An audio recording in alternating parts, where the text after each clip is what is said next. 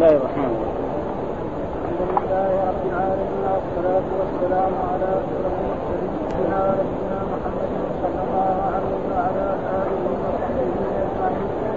قال الإمام البخاري رحمه الله باب الأضحى والنحر بالمصلى قال حدثنا محمد بن أبي بكر المقدم.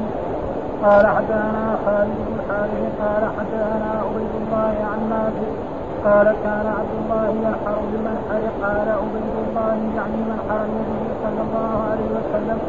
قال حدثنا يحيى بن قال حدثنا الربيع عن كثير بن فقد عن نافع ان ابن عمر رضي الله عنهما أخبره قال كان رسول الله صلى الله عليه وسلم يذبح وينحر بالمصلى. باب أضحية النبي صلى الله عليه وسلم بكفين عقرنين ويسر سمينين وقال يحيى بن سعيد سمعت أبا أمامة قال كنا نسلم الاضحيه بالمدينة وكان المسلمون يسلمون قال حدثنا آدم بن أبي اياس قال حدثنا شعبة قال حدثنا عبد العزيز بن سهيل قال سمعت أنس بن مالك رضي الله عنه قال كان النبي صلى الله عليه وسلم يضحي بكبشين وأنا اضحي بكبشين قال حدثنا قتيبة بن سعيد قال حدثنا عبد الوهاب عن ايوب عن قلابه عن انس ان رسول الله صلى الله عليه وسلم انتفع إلى كبشين اقرنين املحين فذبحهما بيده وقال اسماعيل وحاتم وردان عن ايوب عن مسلم عن انس تابعه وهيب عن ايوب وقال حدثنا عمرو بن خالد قال حدثنا الليل عن يزيد عن ابي الخير عن عقبه بن عامر أن النبي صلى الله عليه وسلم أعطاه غنما يقسمها على صحابته ضحايا. فبقي عسود فذكره للنبي صلى الله عليه وسلم فقال ضحي به أنت. باب قول النبي صلى الله عليه وسلم لابي بردة ضحي بالجبع من المعز ولم تجد عن أحد بعده. قال حدثنا مسلم قال حدثنا خالد بن عبد الله قال حدثنا مطلب عن عامر. عن البراء بن عازب رضي الله عنهما قال ضحى خالد يقال له أبو بردة قبل الصلاة. فقال له رسول الله صلى الله عليه وسلم شاتك شات لحم. فقال يا رسول الله إن عندي داد عند بعث من المعز قال البحى ولا تصلح لغيره ثم قال من ذبح قبل الصلاة فإنما يذبح لنفسه ومن ذبح بعد الصلاة فقد تم وأصاب سنة المسلمين تابعه عبيدة عن الشعبي وإبراهيم وتابعه وكيع عن حميد عن الشعبي. وقال عاصم وداود عن الشعبي عندي على قلبين وقال وزراعة عن الشعبي. عندي جبعة. وقال أبو الاحوص حدثنا منصور على قل جبعة. وقال ابن عون على قل جبع على قلبا قال حدثنا محمد بن بشار قال حدثنا محمد بن جعفر. قال حدثنا شعبة عن سلمة عن أبي جحيفة عن براء قال ذبح أبو بردة قبل الصلاة فقال له النبي صلى الله عليه وسلم أبشرها قال ليس عندي إلا جبعة قال شعبة وأحسبه؟ قال هي خير من مسلمة قال اجعلها مكانها ولم تجد عن أحد بعدك وقال حاتم بن وردان عن ايوب عن محمد عن أنس عن النبي صلى الله عليه وسلم. وقال عناق تبعه باب من ذبح الاضاحي بيده قال حدثنا آدم بن أبي إياس قال حدثنا شبك قال حدثنا قتادة.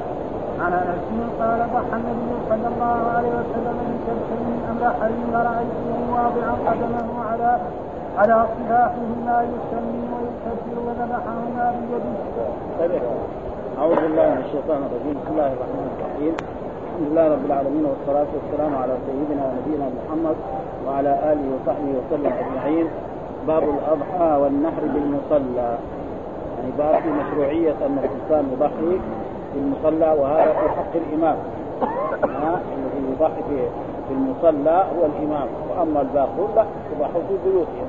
ويذبحوا في بيوتهم وهذا قد يعني أخذ من ذلك انه من يرى بذلك المالكية من مذهب مالك أن الإمام لازم يخرج ضحيته إلى المصلى فإذا صلى وانتهى من الخطبه يأتي وينحرها فيرى الناس وهناك من العلماء من يرى أن. أن ال... يعني الذبح يكون بعد الصلاة أو بعد طلوع الشمس فإذا ذبح بعد طلوع الشمس ولذلك هذه الترجمة تقريبا يعني فيه دليل للمالكية باب الأضحى والنحر بالمصلى وهذا في إيه؟ يعني النحر المصلى للإمام وأما الأضحى يشرع لجميع المسلمين. إيش الدليل؟ قال حدثنا آه، محمد بن أبي بكر المقدمي حدثنا خالد بن الحارث حدثنا عبيد الله عن نافع قال كان عبد الله ينحر في المنحر. قال عبيد الله يعني منحر النبي صلى الله عليه وسلم. وهنا في هذا الحديث يعني موقوف الآن. هذا ثم بعد ذلك تاب بعد الحديث المرفوع عن رسول الله صلى الله عليه وسلم. الأول يقول عن هؤلاء الأئمة خالد بن حارث حدثنا عبيد الله. وعبيد الله هذا من أبناء عبد الله بن عمر. عن نافع مولاه قال كان عبد الله والمراد بعبد الله عبد الله بن عمر بن الخطاب رضي الله تعالى عنه في المنحر. ها؟ والمنحر ومعلوم المنحر يعني إما محل بعد إذا كان في المدينة هنا بعد في مصلى العيد بعد مصلى العيد يخرج عن مصلى العيد وينحر آه، آه، آه. وفي مكة كل من منحر كما جاء في الحديث الصحيح عن رسول الله صلى الله عليه وسلم. حجاج مكة منحر وطريق. فانحروا في رحالكم. حجاج مكة منحر وطريق فانحروا في رحالكم. يعني لا يلزم الناس أنهم يأتوا إلى المكان الذي نحر فيه رسول الله صلى الله عليه وسلم وينحر. إنما الآن الحكومات جعلوا محل للنحر عشان لا تتوسخ منها. ها كل واحد ينحر في محله. يتوسخ ويصير كلها اوساخ فجعلوا مكان للمنحر وجعلوا عدة أمكنة الآن في وقت الحاضر. هذا.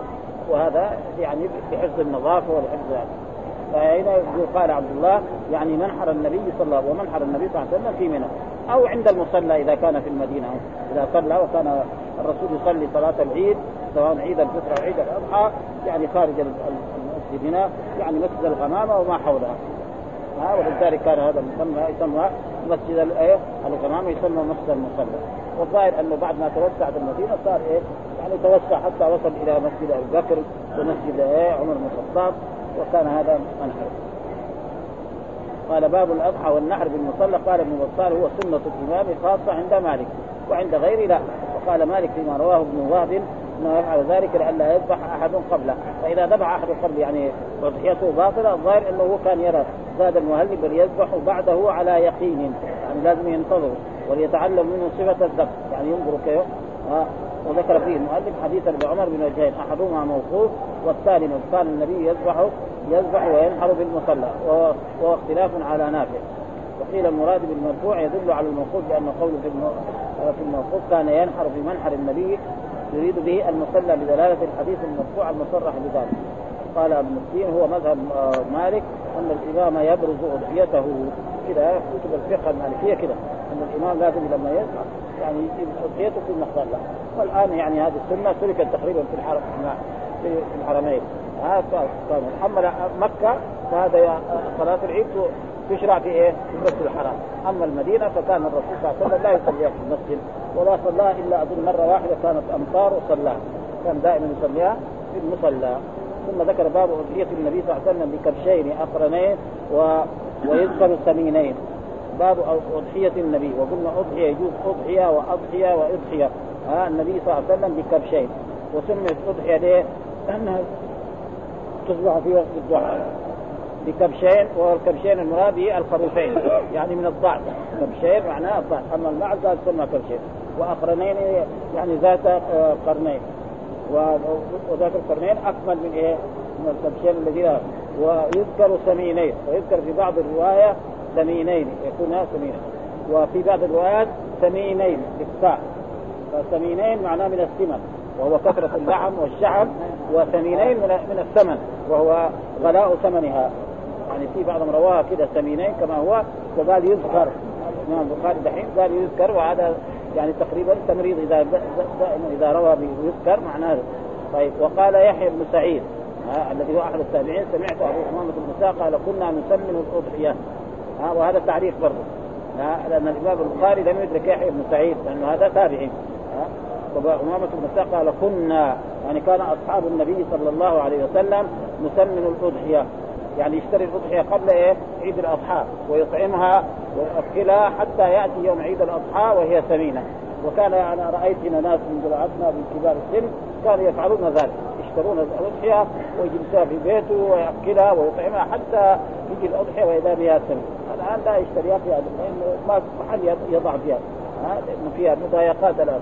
حتى الناس اللي كان عندهم يعني غنم أو عندهم هذا ما في محلات فجائز يعني. ها؟ ويذكر سمينين يذكر سمينين ويذكر وكنا نسمي الأضحى وكان المسلمون يسمون وكان كمان المسلمون الذين في أصحاب الرسول صلى الله عليه وسلم يفعلون ذلك فيشتري الأضحية قبل عيد الأضحى بشهرين أو بثلاثة أو باربعه أو بخمسة أو يشتريها صغيرة من أول السنة. يقعد يطعمها من من محرم إلى يجي يوم عيد الأضحى. تصير عمرها سنة أو سنتين فيضحي بها. هذا ففي من ذلك أن ذلك يعني كان أصحاب النبي ودائما إذا قال الصحابي كنا معناه إنه مشروع. ثم ذكر الحديث المرفوع حدثنا آدم بن إياس حدثنا شعبة آدم بن إياس هذا شيخ البخاري دائما. حدثنا حدثنا عبد العزيز بن صهيب قال سمعت أنس بن مالك رضي الله كان النبي يضحي بكبشين وأنا أضحي بكبشين. يعني كان النبي صلى الله عليه وسلم يضحي بكبشين وأنا أضحي. وجاء في بعض الروايات سياتي بعد ذلك بكبشين يعني يعني وجهه وهذا في الوجه والعينين فيها سواد. نعم ويمشي في سواد. والباقي أبيض. وجاء في بعض الروايات املحين والأملحين معنى الأبيضين. يعني أكثرها بياض. هذا معنى الأملح. يعني فيه بياض وسواد ولكن البياض أكثر من إيه؟ من غيره. وسيأتي حديث في هذا هذا يضحي بكبشين وأنا أضحي بكبشين يعني الرسول كان يضحي بكبشين وأنا كذلك اتيم برسول الله صلى الله عليه وسلم اضحي بكبشين دائما كل سنة بكبشين، أما الرسول فكان يضحي بكبشين املحين أحدهما عن محمد وآل محمد والثاني من لم يضحي من أمة محمد صلى الله عليه وسلم. والحديث واضح عنه قال حدثنا قتيبة بن سعيد حدثنا عبد الوهاب عن أيوب عن أبي قلابه عن أنس أن رسول الله انكفأ إلى كبشين أقرنين املحين فذبحهما بيده انكفأ معناه انقلب. انكفأ معناه انقلب يعني بعدما صلى صلاة الأضحى وخطب الناس نعم انقلب انكفى يعني انقلب إلى كبشين أقرنين. كبشين معنى أقرنين. كركات أقرنين بذات القرون املحين وفي بعض الروايات يقول موجوئين يعني ما لهم إيه؟ أنثيين. وهذا تقريبا يعني أكمل لأنه هذا يحسن يحسن اللحم. في بعض الروايات هكذا. املحين املحين معناها فيها بياض وسود وجاء في بعض الروايات أنه كان يأكل في بياع في سواد. يعني فمه وما حول وجهه هذا أسود الشعر. و... ويمشي على أسود رجلينه الأمامية وهذا والباقي أبيض. هذا معناه المال فذبحهما بيده. وهذا فيه يعني أنه كذلك من المشروع أن الإنسان إذا كان يعرف الذبح يتولى الذبح لأن الرسول صلوات الله وسلامه عليه ذبحه. في روايات أنه طلب من عائشة أن تأتيه بالمدية السكين ثم بعد ذلك حتى ثم بعد ذلك نعم ذبح فالأحسن هو الذي لا يعرف فياتي بايه ويكفي بذلك أنه في هذه العصور يعني الذي ما يعرف يسلم 100 ريال. أو 50 ريال أقل ما يكون. الأضحية الواحدة يسلم 50 ريال يعني لأجل إيه؟ لذبح الأضحية. ولو كان تعلم كان 50 ريال هذه تروح في جيبه أحسن أو يتصدق بها على الفقراء ولذلك هذه المسائل البسيطة كان يجب على كل مسلم أن يعرفها ولكن بعض الناس ما تعلموا هذه الأشياء ولا أبدا فذبحهما بيده. وهذا فيه يعني الأحسن أن يكون.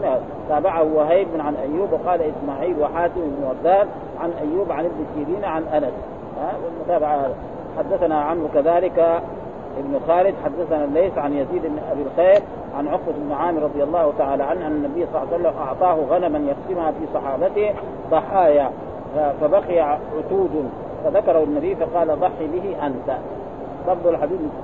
الأول حدثنا أبو هذا تقدم حدثنا عن خالد قال حدثنا ليس عن أبي الخير عن عقبة بن عامر وهو الصحابي دليل انه أعطاه غنما. يعني أعطاه غنما مثلا وهذه الغنم قد يكون إيه؟ يعني من الفي أو تكون من الغنيمة أو الرسول اشتراها ووزعها على أصحابه. ها؟ فبقي عتود عتود فتح العين والتاء ضماه فذكره النبي فقال ضحي به أنت. والعتود يقول فبقي عتود بفتح المهملة. التي هي العين وضم المثنى ومن أولاد المعز ما قوي ورعى وأتى عليه حوض.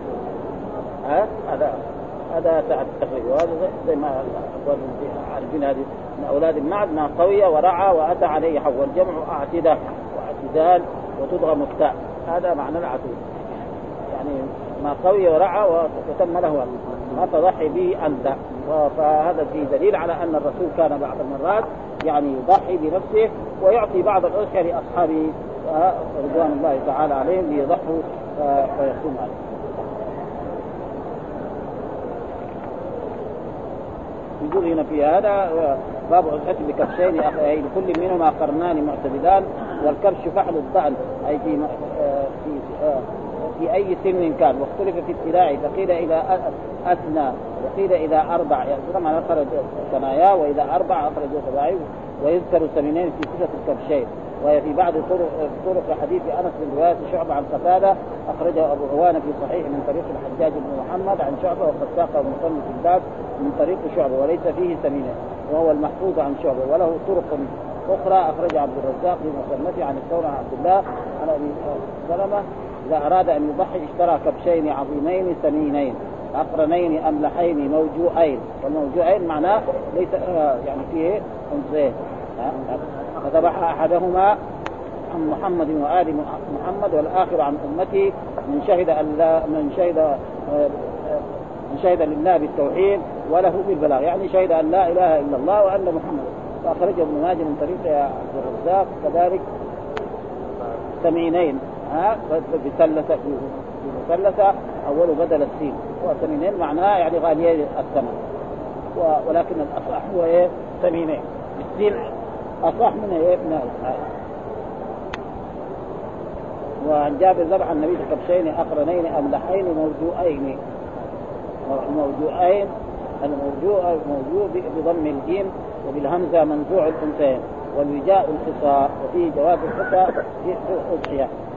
وقد كره بعض أهل العلم نقص العضو ولكن ليس هذا عيبا لأن الخصاء يفيد اللحم طيبا. اما في الإنسان فهذا ممنوع ولا وقال يحيى بن سعيد سمعت كنا نسمي الاضحيه بالمدينة وكان المسلمون يسمون وقال كذلك أبو نعيم في المستخرج.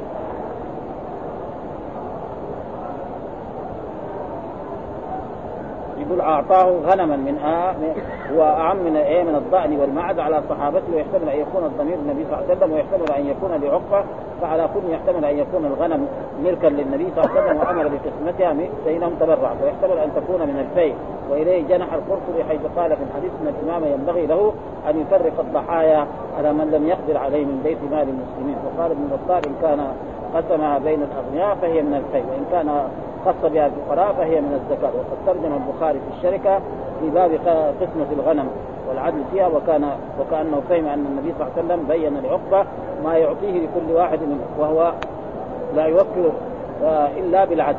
وإلا لكان وإلا لو كان إلا لو كان وكل ذلك ولا يكفر إلا بالعدل. وإلا لو كان كل ذلك برأيه لعثر عليه. يعني لو كان كل ذلك إنما قال له جعل فلان وفلان وفلان. ها لأن الغنم لا يتأتى فيه قسمة الأجزاء وأما قسمة التعذيب فتحتاج إلى رد لأن سواء قسمته على التحرير فيه. المقصود يعني آه ضحي أنت بها. ثم قال له لا رخصة فيها لأحد بعدك وسأذكر البحث في هذه الزيادة.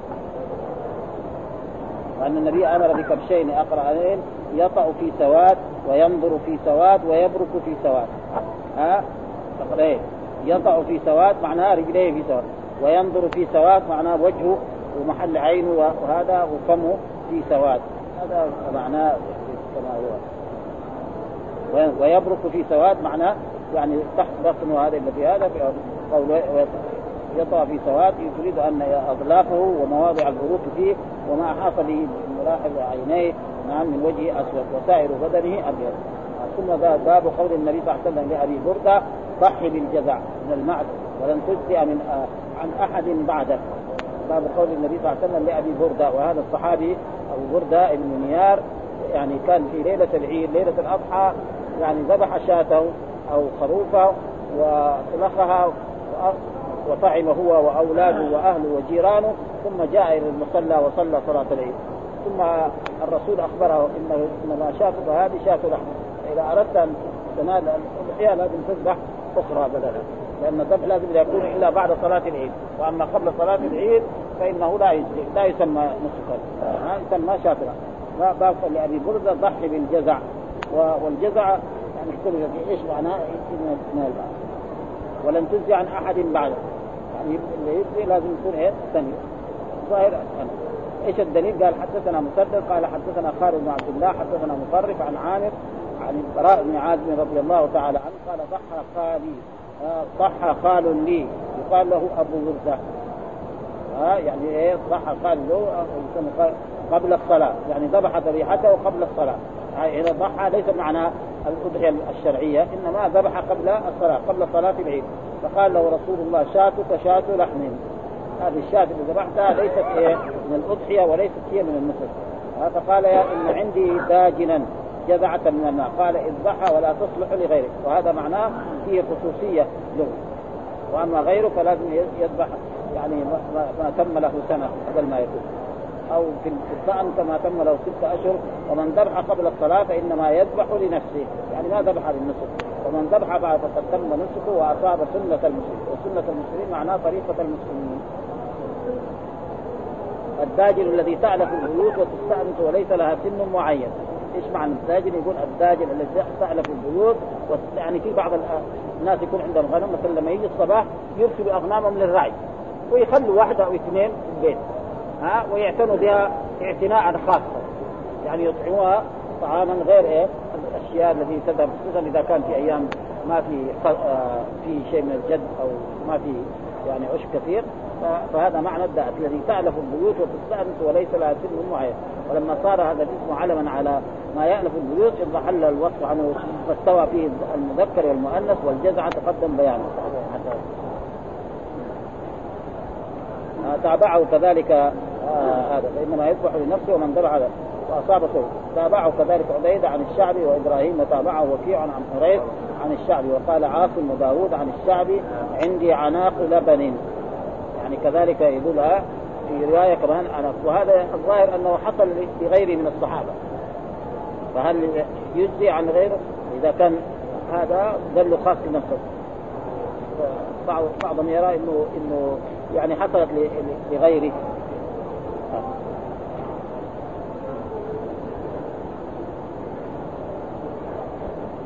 عناق إنها صغيرة سن ترضع ترضع أمها.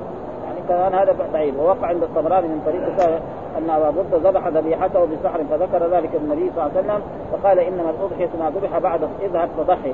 فقال ما عندي إلا جزعة من الحديث. قلت وسياتي بيان ذلك. آه عند ذكر التعليق التي ذكرها المصنف عقد هذه الرواية. وزاد في رواية الاخرى هي أحب إلي من شاتين.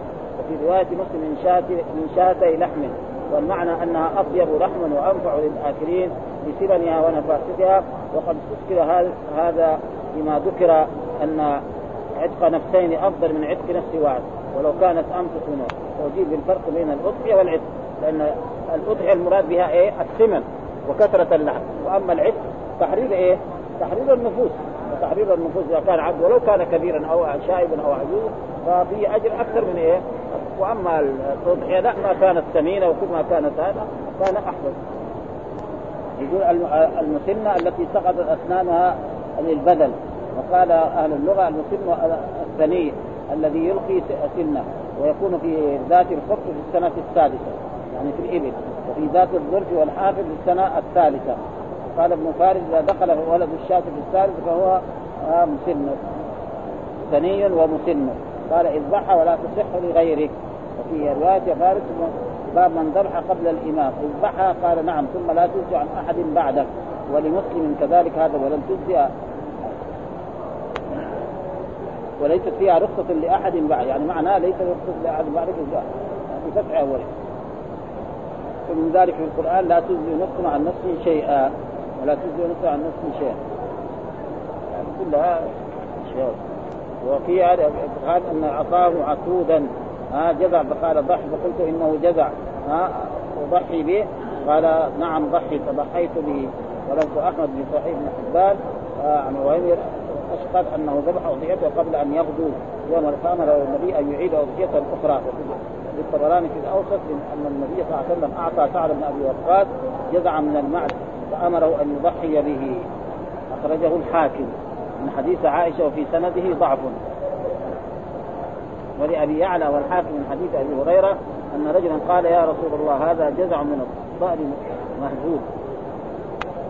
يقول هذا قد تمسك بهذا من ادعى وجوب الأضحية ولا دلالة فيه لأنه لو كان ظاهر الأمر الوجوب أن قرينة إفساد الأولى تقتضي أن يكون الأمر بالإعادة لتحصيل المحصول. هذا من الأولى ما صارت يعني أضحية هذا يقول وإلا لا يدل على أنه لازم واجب. لأنه هو ذبح وأكل في الليل ثم بعد ذلك ولو كان ظاهر الأمر الوجوب آه الأصل واجبا أو مندوب قال يحتمل أن يكون الأمر بالإعادة للوجوب ويحتمل أن يكون الأمر بالإعادة للإشارة إلى أن التضحيه قبل الصلاة لا تقع ضحيه فأمر بالإعادة ليكون في أعداد من ضحى. هذا هو ها فلما احتمل ذلك وجدنا الدلالة على عدم الوجود في حديث أم سلمة المرفوع إذا دخل العشق فاراد احد أن يضحي نعم آه قال فلو كانت الأضحية واجبة لم لم يكن ذلك إلى الإرادة. وأجاب من قال بالوجوب بأن التعليق على الإرادة لا يمنع القول بالوجوب فهو كما قيل. ومن أراد الحج فليكثر من من الزاد من أراد الحج فليكثر إن ذلك لا يستدل به على أن الحج لا يجب لا يجب. وتعقب بانه لا يلزم من كون ذلك لا يدل على عدم الوجوب. ثم ذكر باب من ذبح الأضاحي بيده. كذلك من الأشياء التي تشرع في الأضاحي أن الذي يضحي بنفسه يقيم يقيم فإن رسول الله صلى الله عليه وسلم كان يضحي بيده يذبح كبشين املحين أحدهما عن محمد وآل محمد والثاني عن من لم يضحي. وكذلك في حجة الوداع نعم نحر بيده الشريفة 63 بدنه الرسول صلوات الله وسلامه. 63 بدنه عن نفسه. وأمر علي بن أبي طالب أن ينحر الباقي الذي هو 37 مع أنه كان الناس كلهم يعني خدم لرسول الله صلى الله عليه وسلم. كان يتولى بعض أصحابه لذلك أو الجزار أو غير ذلك. ولكن تولى كل هذا يعني لتعظيم شعائر الحج. وهي قول الله تعالى والبدن جعلناها لكم من شعائر الله لكم فيها خير فاذكروا اسم الله عليها الطواف فاذا وجبت جنوبها فكلوا منها واطعموا القانع والمعتر كذلك سخرناها لكم لعلكم تشكرون. إيش الدليل؟ قال حدثنا آدم بن إياس حدثنا شعبة حدثنا قتادة عن أنس قال ضحى النبي صلى الله عليه بكبشين أملحين فرايته واضعا قدمه على صفائحهما ويسمي ويكبر فذبحهما بيده برضه الحديث عن ضحى بكبشين أملحين. قلنا كبشين معناها من الضأن نوع من الضأن من الضأن وأملحين يعني فيها شعر بياض وسواد. فرأيت واضعا قدمه على صفائحهما معناه يعني على إيه كذا لما يوجه على القبله على هو لازم على صفائح واحد منهم. لكن تمنع عشان انهم كبشين. لأنه في وقت واحد ما يمكن يذبح الاضحيتين ها؟ اضحيتين ما يمكن في وقت واحد. فهذه مثلا ضحى هكذا. ووضع يعني رجله على ذلك ثم لما انتهى من هذه أتى بالثانية ووضع ذلك فكان يقول سفاحها بالإفراد.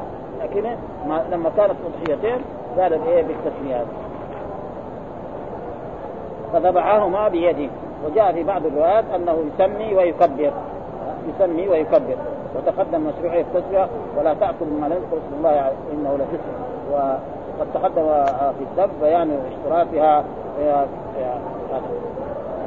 في الأضاحي على أن إضجاعها يكون على الجانب الأيسر فيضع رجله على الجانب الأيمن ليكون أسهل على الذابح من أخذ السكين باليمين وإمساك رأسها بيده اليسار. ويقول بسم الله اللهم إن هذا منك ولك. أو يقول إن إن صلاتي ونسكي ومحياي ومماتي لله رب العالمين لا شريك الصباح بكسر الصاد وتخفيف الفاء وآخره مهملة. الجوانب. والمراد بالجانب الواحد من وجه الجانب الواحد وانما سمى إشارة إلى انه فعل ذلك في كل من وهو من إضافة الجمع إلى المثنى بإرادة التوزيع. يسمي ويكبر. وسمى وكبر والأول أظهر في وقوعه. ذلك عنده. وفي الحديث غير ما تقدم مشروعيه التسمية عند الذبح وقد تقدم بالذبائح بيان اشتراكها في صفة الذبح وفيه استحباب التكبير مع التسمية واستحباب وضع الرجل على صفحة عنق الأرحة الأيمن. واتفق على أن إبداع يكون على الجانب الأيسر فيضع رجله على الجانب الأيمن ليكون اسهل على الذابح في أخذ السكين ثم ذكر باب من ذبح أضحية غيره وأعان رجل وأعان رجل بعمر في في بدنته في بدنه في بدنته لا في بدنته برضه قلنا من ذبح اضحيه غيره وكذلك لا بأس أن إيه أن الإنسان لو ذبح اضحيه غيره جائز. ولكن لو تولاها بنفسه جائز. إيش الدليل؟ قال وأعان رجل ابن عمر في ابنته يعني معلوم أنه ما شاء الله عاش وكبر سنه. فعانوا وأمر أبو موسى بناته أن يضحين بأيديهن. وهذا كذلك من الأدلة وأمر أبو موسى وهذا تعليق. هذا وجدناه كان وأمر أبو موسى بناته أن يضحين بايديهن وهذا فيه دليل على أن المرأة لها أن تذبح. فإذا ذبحت شاة أو دجاجة أو غير ذلك ويكفي أن أبا موسى الأشعري الصحابي الجليل كان يأمر بناته أن يضحين بأيديهن. ثم يتولون إيه؟ نعم إراقة الدم ليحصل لهن الأجر والثواب.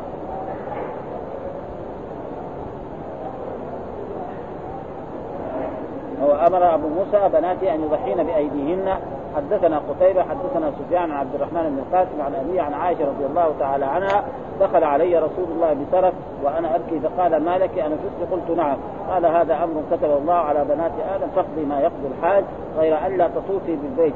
وضحى رسول الله صلى الله عليه وسلم عن نسائه بالبقر. فالحديث هو معناه ذلك أن المرأة إذا حاضت أو آه، في عمرة أو في حج لها أن تعمل جميع أعمال الحج إلا أنها لا تطوف بالبيت حتى تطوف. ولو فرض أنها طافت وجاءها الحيض فإنها تسعى. وهي حائض. يعني السعي لا يمنع من المرأة الحائض أن تسعى. أما إذا ما طافت ما تسعى. أول تطوف بعدين تسعى. فإذا طافت وجاء الحيض لها تسعى. وهذا قصة عائشة وقال لها الرسول هذا الكلام هذا كذا على بنات آدم وأنت ما يقضي ما يقضي الحاج. كل ما أعمال الحج لعلها توجد وصح رسول الله صلى الله عليه وسلم وتقدم لنا أن الرسول في أيام منى أتى بلحم بقر. فقالوا له لازواج الرسول صلى الله عليه وسلم إن الرسول ضحى عنكم. وكنا هن متمتعات أزواج الرسول. كل واحدة متمتعة يجب عليها يعني هدي. وعائشة كانت قارنة. كذلك يجب عليها هدي في الأخير. قال باب أراد بهذا البيان أن التي قبلها ليست بالاشتراط وعان رجل ابن عمر في مسنته عند ذبحة وهذا وصله عن الرزاق عن ابن عيينة عن عمرو بن دينار. قال رأيت ابن عمر ينحر بسنته يمينا وهي باركه مع ورجل يمسك بحبل في رأسها وابن عمر يطعن. فهذا معناه وقال رأيت ابن عمر ينحر بسنته يمينا وهي باركة معقوره ورجل يمسك بحبل في راسها وابن عمر يطعن قال هذا الأثر لا يطابق الترجمة إلا من جهة أن الاستعانه إذا كانت مشروعة التحقت بها الاستنابة. ها؟ نعم. يعني الاستعانة غير والاستنابة غير. في ها؟ استعانة مثلا يعينه إنسان. والاستنابة يقول له لا أنت قل لي إيه؟ بالضبط وهو بوب إيه؟ باب من ذبح اضحيته غيري. يعني كلام سليم هذا. إيه. ها الاستعانه إذا كانت مشروع التحقت بها الإسلام وجاء في قصة ابن عمر حديث مرفوع أخرجه أحمد من حديث رجل من الانصار أن النبي ابدع أضحيته. فقال أعني على أضحيتي. فاعانه ورجاله ثقات. هذا يمكن. ها برضو اعانه ورجاله وأمر أبو موسى بناته أن يضحين بأيديهن. وصله الحاكم المستدرك. ووقع لنا بعلوم في خبرين كلاهما من طريق المسيب بن رافع أن أبا موسى كان يأمر بناته أن يذبحن امساكهن بأيديهن وسنده قال وفيه جواز ذبيحة المرأة. وذكر ونقل محمد عن مالك كراهة قلت وقد سبق في الطبائع مبينا وهذا الأصل مباين للترجم فيحتمل أن يكون محله في الترجمة التي قبلها أو أراد أن الأمر في ذلك على اختيار المضحك وعن الشافعية الأولى للمرأة أن توكل في ذبح أضحيتها ولا تباشر بنفسها. ثم ذكر المصنف حديث عائشة لما حاضت السنة وهذا أمر كتبه الله على بنات آدم. وهذا تقدم غير ما مر في الحج وفي غير ذلك. وتقدم لنا الآن في هذا. برضو الحديث اللي بعده باب الذبح بعد الصلاة. ها يعني حديث يثبت أن أن الذبح في الأضاحي يكون بعد إيه؟ بعد صلاة العيد، لا بعد صلاة الفجر ولا قبل صلاة الفجر. إيش الدليل؟ والأحاديث اللي تقدمت بس إنما السند يختلف في ذلك ويمكن كمان يعني الصحابي إيش هو؟ قال حدثنا حجاج بن منهال حدثنا شعبة قال أخبرني زبيد قال سمعت الشعبي عن البراء رضي الله تعالى قال سمعت النبي يخطب فقال إن أول ما نبدأ به من يومنا هذا أن نصلي والمراد بالصلاة هنا صلاة العيد ثم نرجع فننحر فمن فعل هذا فقد أصاب سنتنا ومن نحر فإنما يعني قبل ذلك فإنما هو لحم يقدمه لا ليس من النسك في شيء. قال أبو برده يا رسول الله ذبحت قبل أن أصلي وعندي جذعه خير من مسنة. فقال اجعلها مكانها ولم تجزئ أو توفي عن أحد بعدك هو نفس الحديث بس إن هناك كان عن بعضها عن أنس وهذا عن البراء. إن أول ما نبدأ به في يومنا هذا أن نصلي صلاة العيد ثم نرجع إلى بيوتنا فننحر ومن فعل هذا فقد أصاب سنتنا. يعني الطريقة التي مشى عليها رسول الله صلى الله عليه وسلم ويقول الله تعالى قد كان لكم في رسول الله أسوة حسنة. ومن اصاب ومن نحر فإنما هو لحم وأما من نحر قبل ذلك يعني من نحر قبل ذلك فيها هذا قبل فإنما هو لحم يقدمه ليس من النسك في شيء ليس من الاضحيه في شيء. فقال أبو برده ابن النيار هذا الذي هو قال آه، يعني البراء قال ذبحت قبل أن أصلي وعندي جزعه خير من قال اجعلها مكانه ولن تجزي أو توفي أحد بعدك مثل الأول. ثم ذكر برضو الحديث من ذبح قبل الصلاة أعاد. وهذا على وجه المشروعية أو على وجه الوجوب ها؟ زي ما يقول مثل لذلك الإمام الحافظ. مثلا مثل الانسان صلى ركعتي الضحى قبل طلوع الشمس. رجل مثلا راح بعد قبل طلوع الشمس صلى يعني ركعتين أو أربع ركعات على أنها ضحى. فراح استفتى شخص من العلماء أو من طلبة العلم. قال له إذا طلعت الشمس نعم صلي الضحى. فلا يلزم من ذلك أن الضحى واجب.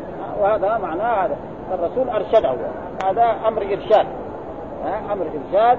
ما دام أنت ذبحت قبل صلاة العيد فهذه ما حصلت يعني اجر الأضحية. فإذا اذبح ذبيحة أخرى. فإذا كان يقدر فيحصل ما يقدر ما عليه شيء وهذا لا يدل على الوجوب من ذبح قبل الصلاة أعاد وأعاد هذا على وجه الإرشاد وعلى وجه التوجيه ليس على وجه الوجوب. إيش الدليل؟ قال حدثنا علي بن عبد الله قال حدثنا إسماعيل بن إبراهيم عن أيوب عن محمد وهو محمد بن سيرين الذي هو مولى لأنس عن أنس عن النبي صلى الله عليه وسلم من ذبح قبل الصلاة فليعد. وهذا أمر إرشاد صيغ الأمر في اللغة العربية هي هذه فعل مضارع يدخل عليه لام أمر أو فعل أمر أو مصدر أو اسم فعل. هذه أي إنسان يبغى يأمر له هذه الصيغ الأربعة. ها؟ فليعد فعل مضارع دخل عليه لام الأمر. فقال رجل هذا يوم يشتهى فيه اللحم. ها؟ يعني الناس يحبوا اللحم ولذلك أنا يعني ذبحت هذا وذكر هنة هنة من جيرانه. من جيرانه فكان النبي صلى الله عليه وسلم فكأن النبي صلى الله عليه وسلم عذره. يعني أردت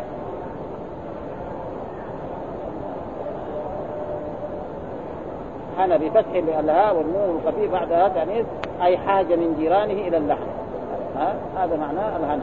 ها؟ وذكر هنة من جي يعني جيران الناس ضعاف وفقراء ومساكين الظاهر ورأى أنه إذا ذبح قبل الصلاة نعم قدم له اهدى لهم هدية وراحوا هم دغري طبخوا وأكلوا.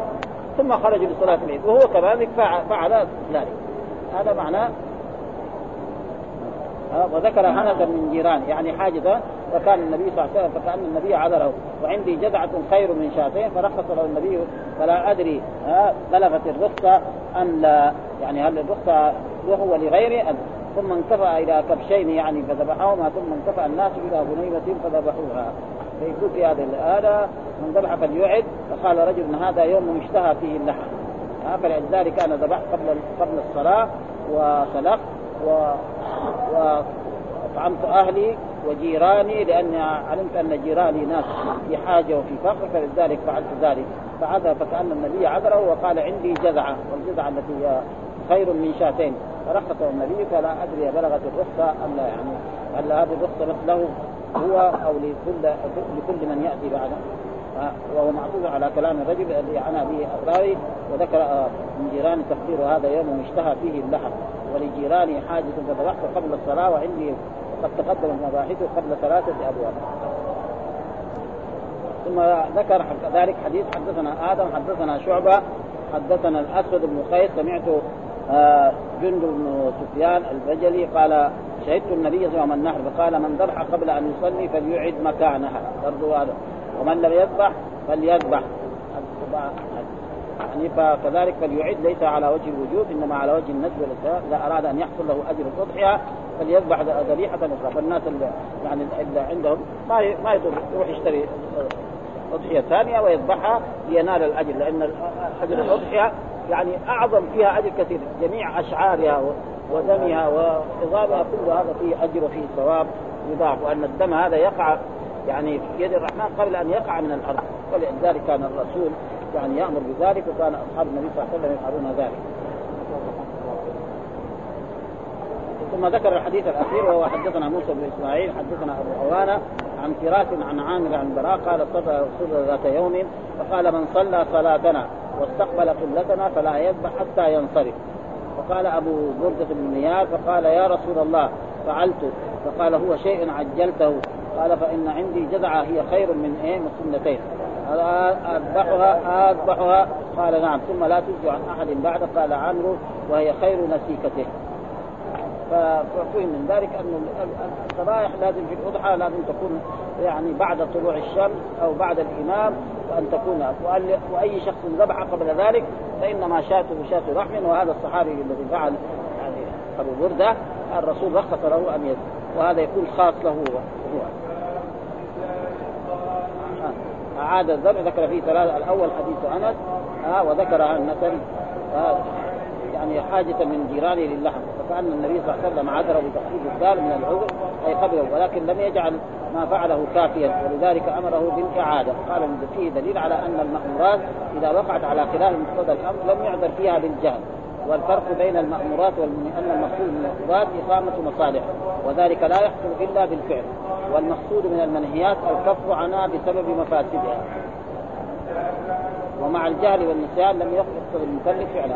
وعندي جزعة هو معطوف على كلام الذي أنا وذكر هنا الجيران هذا يوم اشتهى فيه اللحم ولجيراني حاجز فذبحت قبل الصلاة وعندي جزعة قد تقدم ومن لم يذبح فليذبح. ومن كان لم يذبح حتى صلينا فليذبح على اسم الله. وفي رواية فليذبح بسم الله. فليذبح قائلا بسم الله أو مسميا. والمجرور متعلق وهو حال المقصود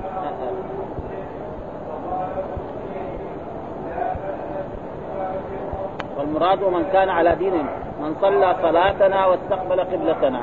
إيش المراد به؟ يقول من كان على دين الإسلام فليذبح الاضحيه حتى فلا يذبح الاضحيه حتى ينصرف. فنسك لأن أول وقت الاضحيه قدر فراغ الصلاة والخطبة.